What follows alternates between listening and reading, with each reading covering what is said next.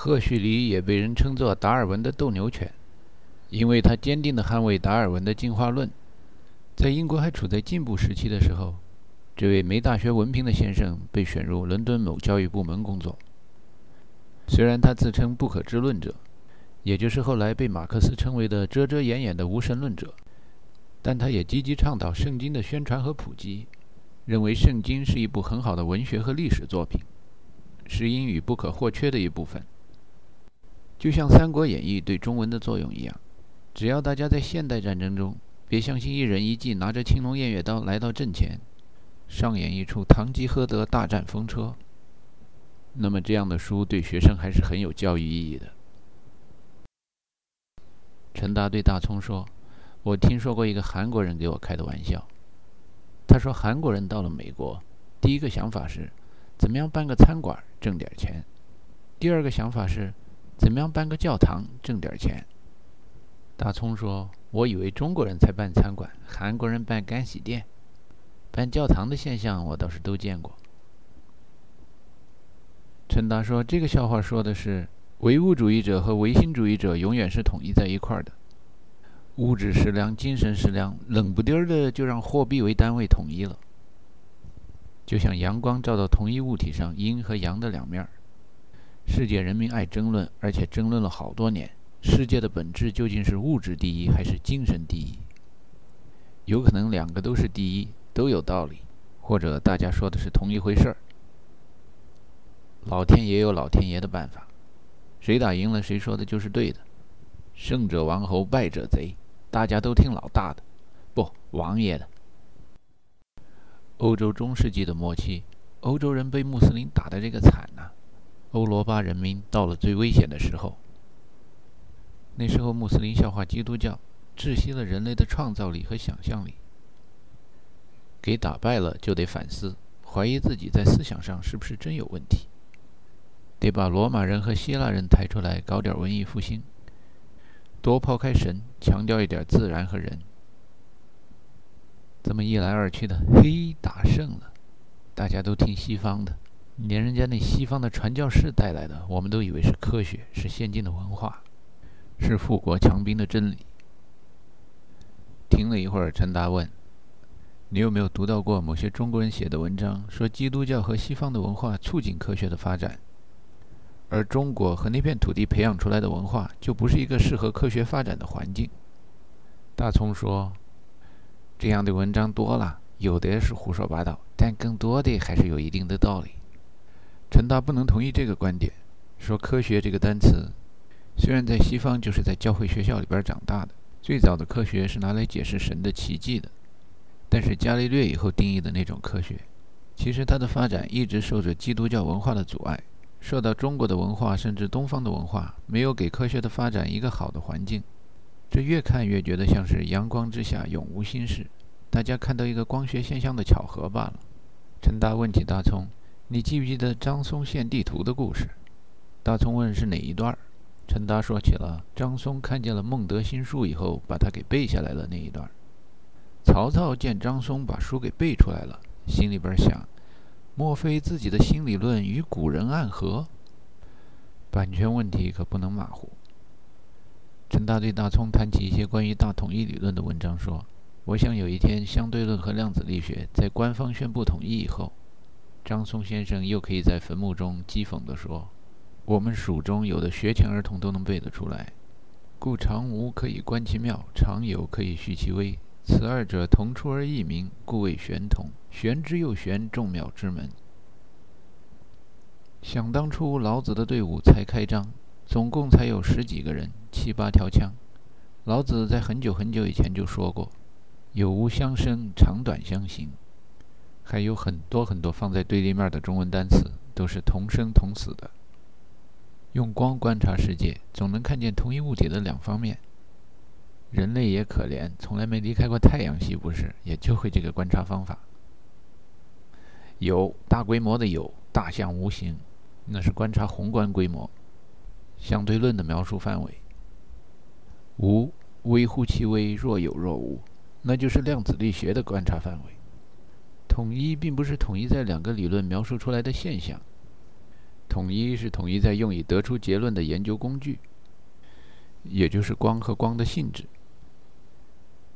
你瞧那质能公式，E 等于 mc 平方，再瞧那无能公式，E 等于 h nu，看着多像。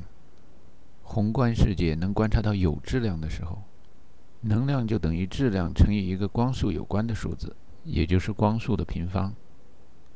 微观量子世界观察者们都说无质量的时候，能量就等于一个人造的普朗克常数乘以一个光速有关的数字，也就是光的频率，也就是光速除以波长。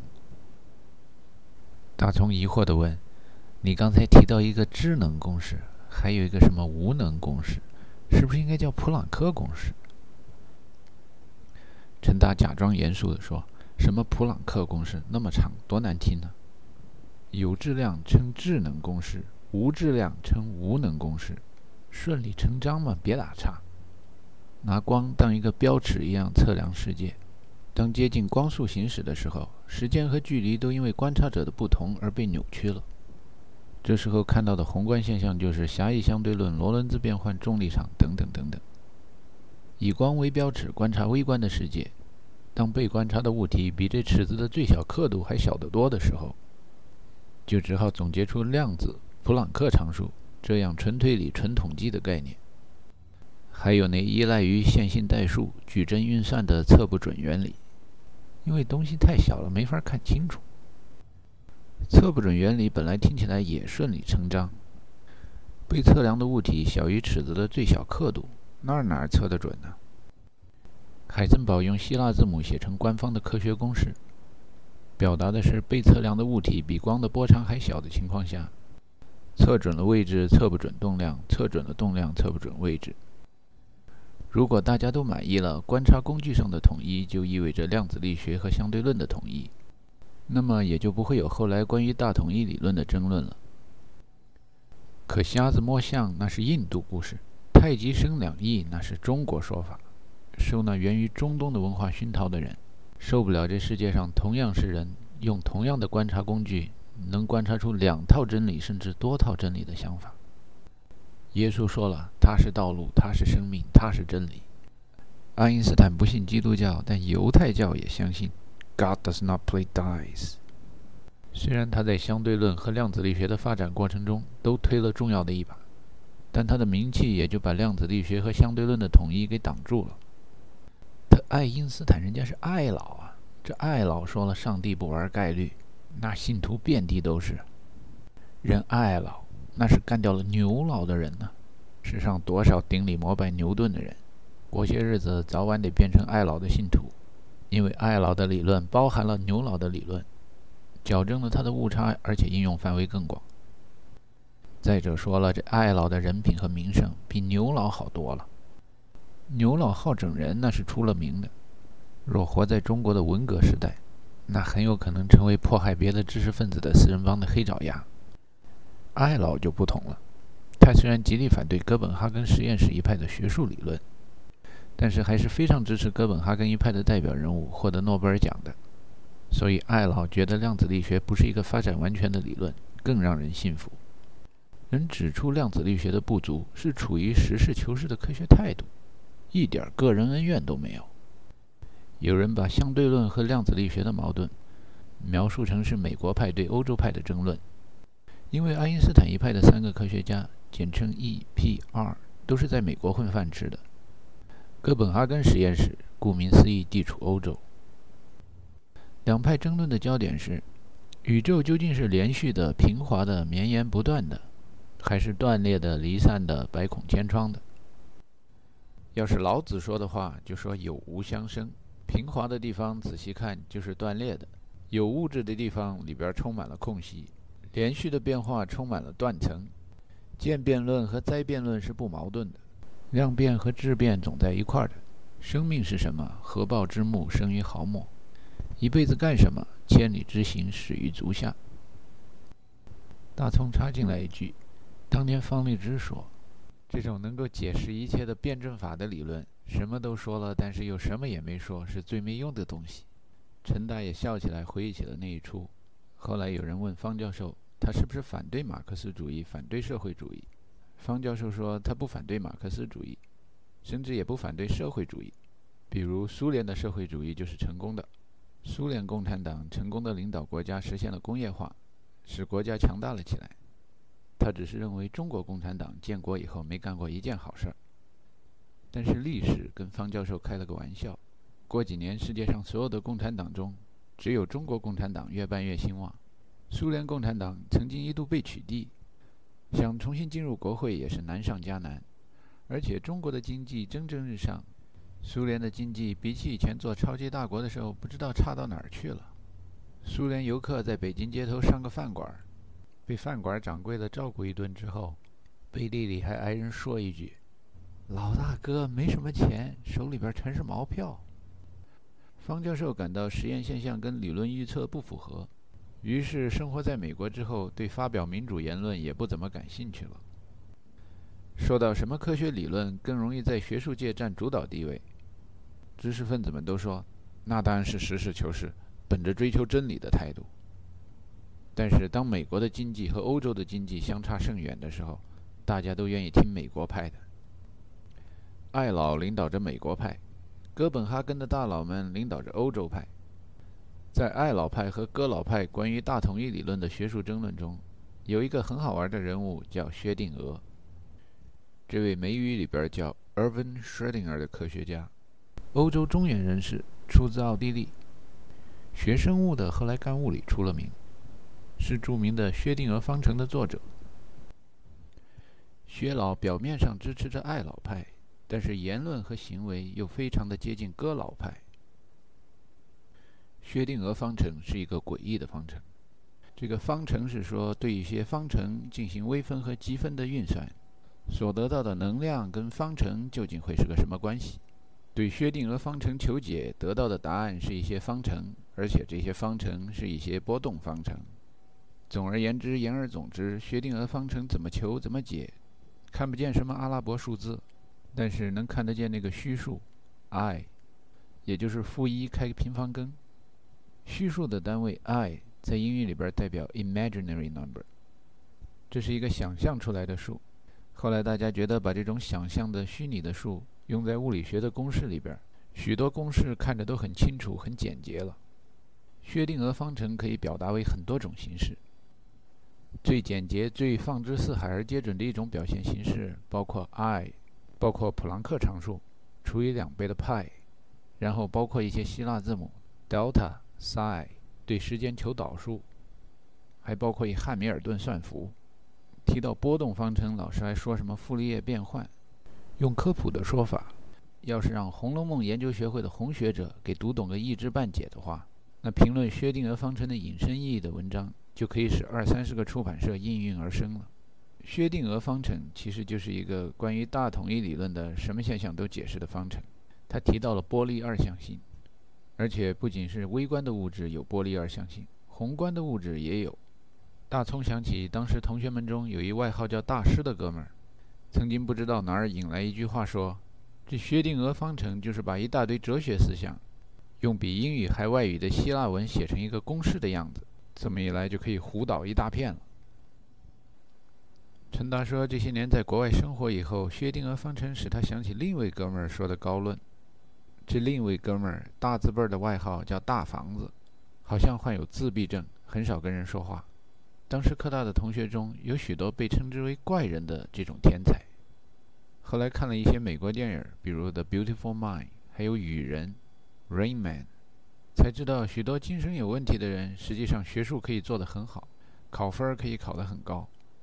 大葱跟大房住一个宿舍，大葱说上了几年的大学，除了给他说：“大房，今天该你打开水了。”大房子回答：“哦。”他们的思想交流一直就仅限于此。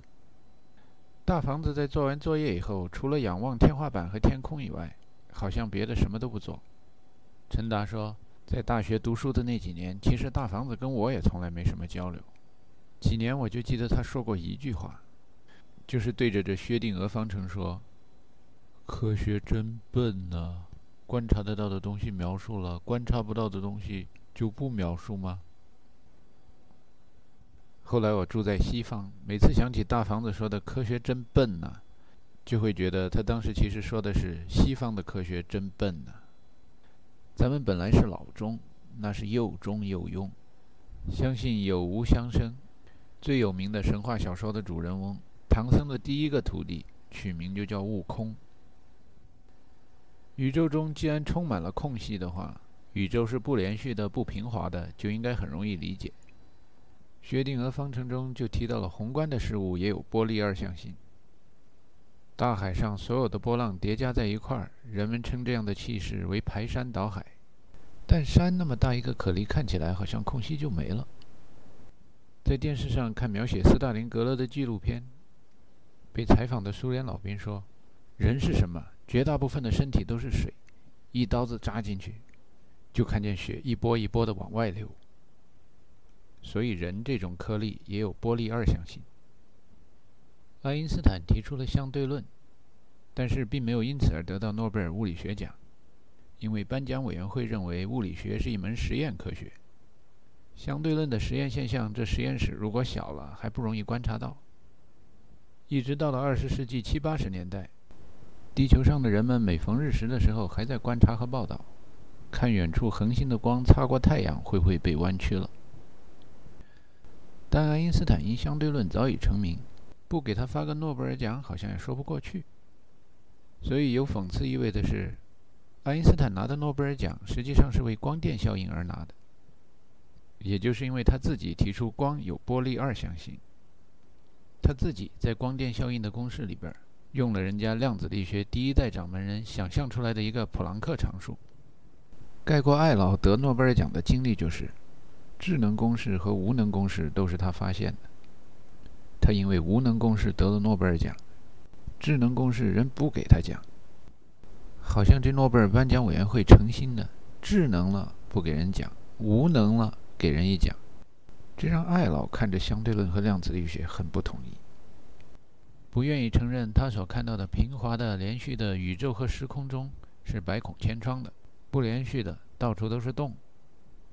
在艾老派和哥老派的争论中。薛定谔来了一封公开信，支持艾劳一把。他曾经设想过一个思想实验，通俗的说就是脑筋急转弯 （a thought experiment）。这个思想实验的名字叫 Schrödinger's cat。在邓小平同志提出“不管白猫黑猫，只要抓到老鼠就是好猫”之前，二十世纪知识分子中提到猫论，人们首先想到的是薛定谔的猫。这个实验是这么设想的。有一个盖格计数器，能测到量子规模的那种特小特小的离子的放射。这种放射有时候有，有时候没有。有和没有是测不准的。量子力学还可以解释为，处在的这种状态是也有也没有的状态。你测到它有，它就不可能没有；你测到它没有，它就不可能有。在量子规模的小范围内，有和没有两种状态同一时候都是可能存在的。就像中央电视台每天新闻联播以前放出来那象征科学技术符号的电子云，四片螺旋桨叶子实际上只是代表了两个电子可能分身同时存在的区域和状态。但是盖格计数器的眼睛是不揉沙子的，这是一个科学仪器，有精密的机械装置。探测到了微观世界的离子放射，就咔敲一下；探测不到就不敲那么一锤子。如果盖格计数器的这一锤子买卖敲下去，正好砸破一只装满氰化物的小药瓶儿，释放出来的氰化物就会把旁边一只猫给毒死了。如果把一只猫、一瓶氰化物、一个盖格计数器，再加上极少量量子规模的放射性物质，全放在一块儿，关在一个小型的封闭的实验空间里，在这个实验区域外的观察者会看到什么呢？观察者会看到量子规模的物质可以同时处在又有放射又没有放射的一种状态。那么那只猫呢？会不会让观察者看到一只同时活着又是死了的猫？薛老把这个薛定谔的猫的思想实验，在书信中对艾老描述了一番。艾老看了之后大悦，认为薛定谔的猫这个实验是把量子力学的不合理之处放大了。量子力学可以说某些质量很小的物质，既处在这一状态，也处在那一状态。但你让宏观的物质，比如像一只猫，同时处在两个状态，这不是很可笑吗？薛老既然在学术争论上支持爱老一派的观点，那是自己人呐。爱老派多居住在美国，爱老和薛老曾有一段时期都被邀请到了新泽西州的普林斯顿。薛老家里同时住着两名身份不清的成年女子，这让民风淳朴的普林斯顿人民觉得很糊涂。究竟哪位是薛太太？不知道为什么，广大人民群众老对科研人员有一些非分的要求。不管是西方还是东方，中国还是美国，公众的舆论都认为这样的人应该是把时间花在研究书本知识上了，就会在生活中别的方面呆头呆脑。像中国的陈景润在徐迟的《哥德巴赫猜想》里边描述的那样，帮老婆出去打酱油，拿着空瓶子出去溜一圈又回来了，瓶子还是空的。现实生活中的知识分子、读书人，低级趣味随处可见。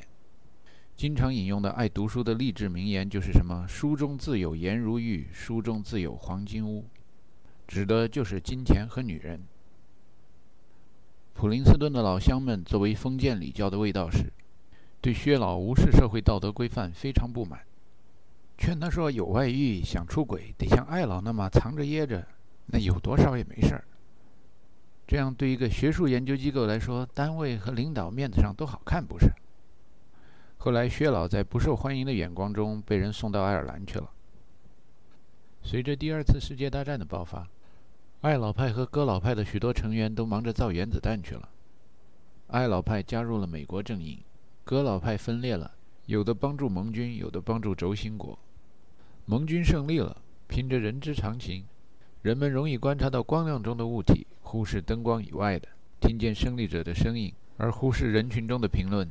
That all glory is fleeting。到二十一世纪，有人总结二十世纪对人类改变最大的科学理论，绝大多数都跟美国派有着紧密的联系。相对论，艾老最后搬美国了，学生也都在美国。量子力学，哥老派分裂后，有些人也来美国了。而且艾老说这是一不完全的理论，那就听艾老的。况且薛老也以那薛定谔的猫的实验支持艾老的观点。在美国还发展出什么混沌理论 （Chaos Theory）？陈达对大葱评论道：“你觉得那个 Chaos Theory 里边的蝴蝶效应是不是在翻唱薛定谔的猫的实验？量子的世界是混沌的，把它放大了以后仍然是一片混乱。”大葱说：“一只猫混乱在哪儿？”陈达说：“一只猫同时是死的也是活的，你不觉得这很混乱吗？”艾老看不出来。咱们老钟一眼就能看得出来。你还记得大胖子李卫东吗？人就把这又死又活的猫看得一清二楚。我在休斯顿干活的时候碰上他，在那石油公司 BP 效力。有一天请我吃大餐，我就说饱了，吃不了。他给我说再吃一盘吧，吃一盘少一盘了。我问他怎么讲，他说人活七十古来稀，三十五岁以上的人都应该觉得黄土埋了半截啊。他说起了我们的几位学长。你还记得那个被评为我们系第一美男子、外号“场场得意”的任武贤吗？这不得癌症走了。弟兄们缅怀了一下这位师兄当年得意过的琴场、舞场、球场、考场、战场。做后卫时，一个头球解围，能把球从球门附近顶过中场。当时做了研究生的他，一句“不是读书人呐”，令低年级同学佩服得五体投地。可四十刚出头，身体就不行了。他们早来的拼 tenure 拼出问题来的很多。陈达转告李卫东的话：现代医学技术再发达，平均寿命超过八十的地区还是不多的。我们都到这年纪了，就排上队了，轮到谁谁就先去了。黄泉路上无老少，人生苦短，天有不测风云，人有旦夕祸福。谁不是在那儿活着一个百分比，死着一个百分比呢？既然人有死了一半的人。那么，薛定谔的猫是半死半活的，为什么有人观察不出来呢？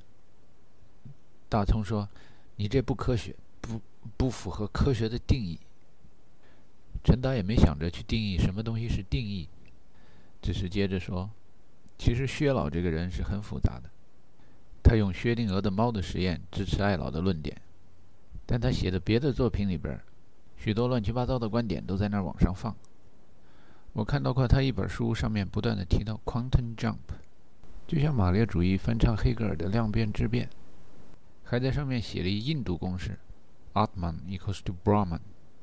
我拿去问一块工作的印度程序员，这公式高深的连一般的印度人都不知道。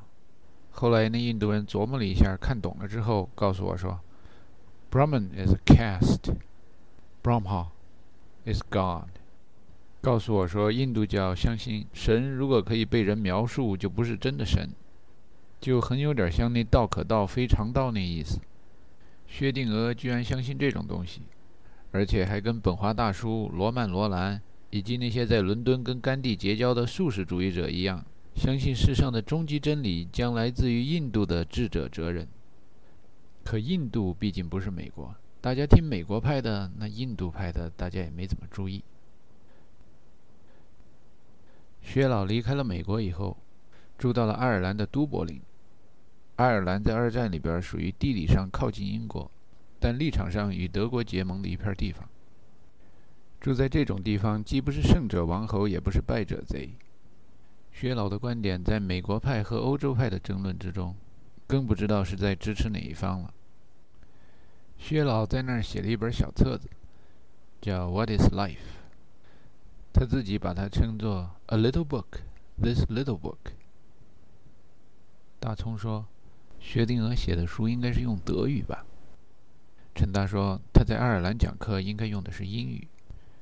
欧洲人好像捡起英语来都挺轻松的。”有希腊语和拉丁语作为文言文，欧洲各国的语言，说起来差别也就跟中国的南北方言差不多大。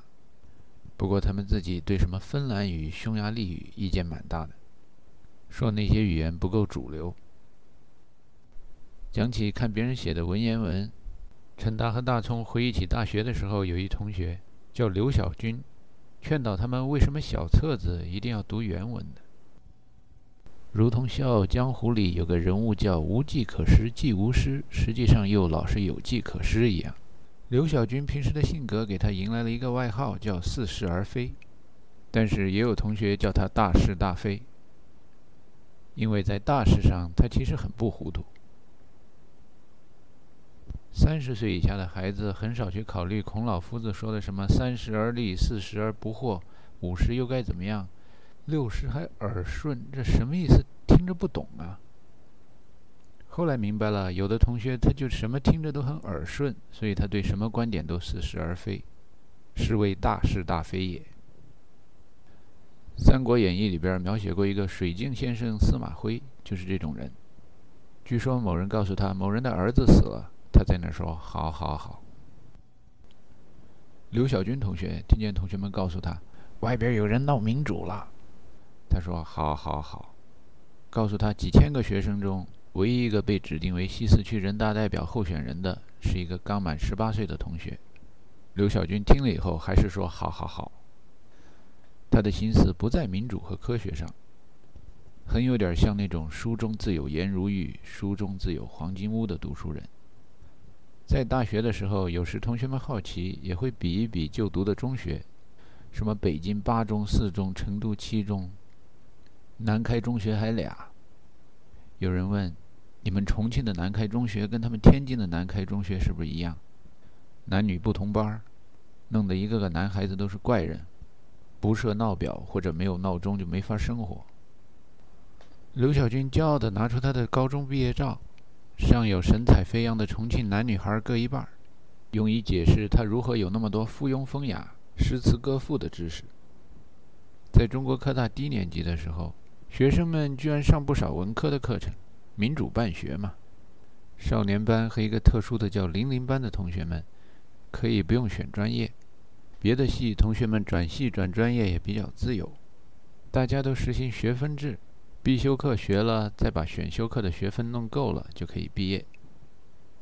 同学们记得上大学语文的时候，老师在台上讲：“前不见古人，后不见来者。”刘小军就在底下小声地说：“念天地之悠悠，独怆然而涕下。”开头大家以为这位似是而非的同学预习功课比较认真，可后来老师只要念出什么诗句来，他也没翻书就说出来了。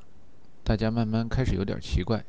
陈达和坐他旁边的同学都侧过眼去看着他。有人好奇地问他：“你们南开中学这些诗都背过呀？”他说：“并不是老师要求的。”是为了附庸风雅、装点门面、学着背的。他告诉大家，他能记得那么多古文的一个诀窍是：古文看多了以后啊，看注释不如看原文顺溜，把看注释的时间花来背原文，这样能够节约时间，把原文记牢了。大是大非还给同学们说：感谢我们的祖先，古文写在竹简上或者很贵重的纸上，不像今天可以写那么多废话，不觉得心疼。简短的注释是有用的。另外的注释要弄到红学研究那种程度，那往往就是忽悠人、误导群众的。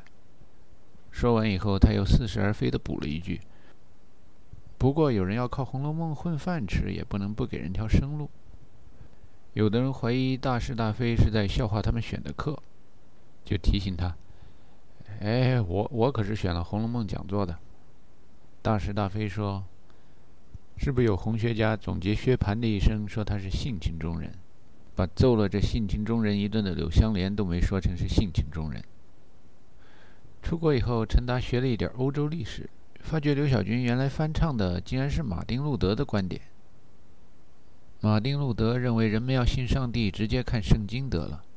耶稣原来说的很多话是用一种叫 Aramaic 的语言。路德闹教改的时候，流行的圣经是拉丁语版本。这再通过一帮人解释来解释去，肯定受愚弄被误导。在出国以后的留学和工作中，陈达经常感到那种受红学研究者糊弄的现象，比如听商学院教授讲《孙子兵法》，《孙子兵法》本来就没几页，但是有人讲《孙子兵法》在销售中的应用就可以讲一个学期。